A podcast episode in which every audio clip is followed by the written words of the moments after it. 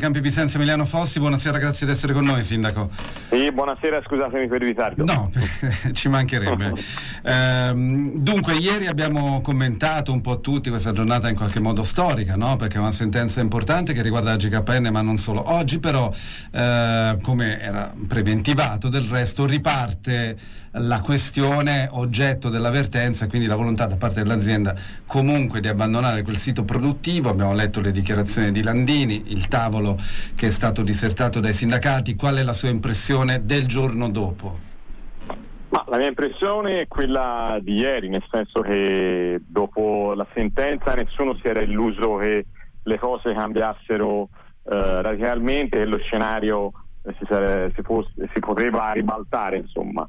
Eh, ieri abbiamo detto che era la vittoria del primo tempo, una vittoria importantissima però appunto ci siamo aggiudicati il primo tempo, la partita va ancora giocata del tutto e noi siamo convinti che eh, la si può giocare e la si può anche vincere se scende in campo un giocatore decisivo in questa partita. Fino ad ora c'è stato un protagonismo assoluto eh, dei lavoratori della CKN, del collettivo di fabbrica, del sindacato, delle istituzioni locali manca all'appello uh, un ruolo protagonista svolto dal governo. Quindi è quello il giocatore che ci aspettiamo che scenda in campo, perché fino ad oggi abbiamo avuto un impegno importante di alcuni esponenti del governo, penso al ministro Orlando, alla vice ministro dello sviluppo economico Todde, però manca il governo nella sua interezza e soprattutto il ministro Giorgetti e il presidente del Consiglio. Dunque, ehm, detto che naturalmente siamo di fronte a un governo che ha le difficoltà di essere un governo di una coalizione molto molto ampia, no? quindi con sensibilità differenti, io eh, faccio appello al suo riformismo di sinistra, per, non credo si offenda in questa definizione, no, no. per capire una cosa, cioè, evidentemente no? da, da, una parte noi abbiamo la Costituzione che, che, che dice quello che dice a proposito della responsabilità sociale dell'impresa. D'altro canto però abbiamo anche la libertà di impresa. In questo caso come si possono conciliare questi due, questi due eh, poli che possono essere opposti oppure possono andare in una direzione diciamo di armonia? Lei quale prospettiva vede?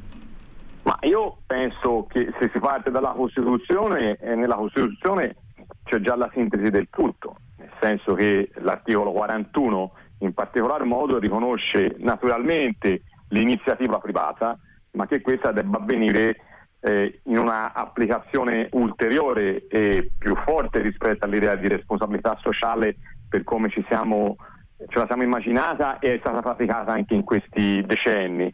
Cioè si dice che la, l'iniziativa privata deve avvenire nel rispetto della dignità della persona.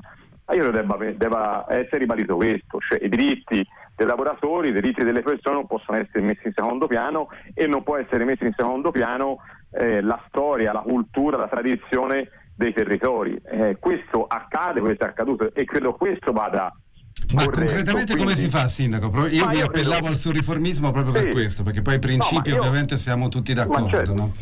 ma, io credo che nessuno appunto eh, stigmatizza eh, l'iniziativa privata e quindi il fatto che le aziende in, investano e debbano venire a, a investire, anche aziende non solo italiane naturalmente, ma anche internazionali.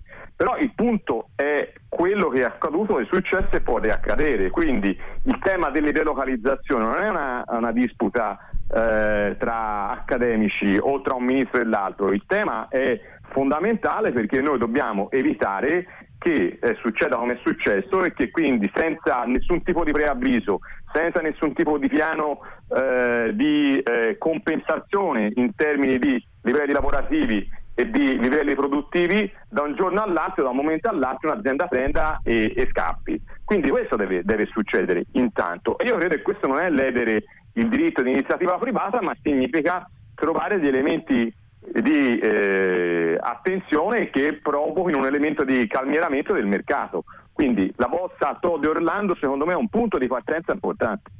Grazie, grazie al sindaco Emiliano Fossi, naturalmente buona fortuna, buon lavoro per un impegno che la sta, no? questo la GKN insieme con i suoi colleghi prendendo molto, c'è un, un protagonismo molto importante no? dei sindaci e questo è uno degli aspetti diremo da rimarcare di questa vertenza. Buona serata. Buona serata. E nel frattempo andiamo avanti con, uh, con, il GR, 6 ettari di terreno, oltre 2 milioni di euro di investimento, 3.000 nuovi alberi e piante, sono i numeri dell'iniziativa Braccio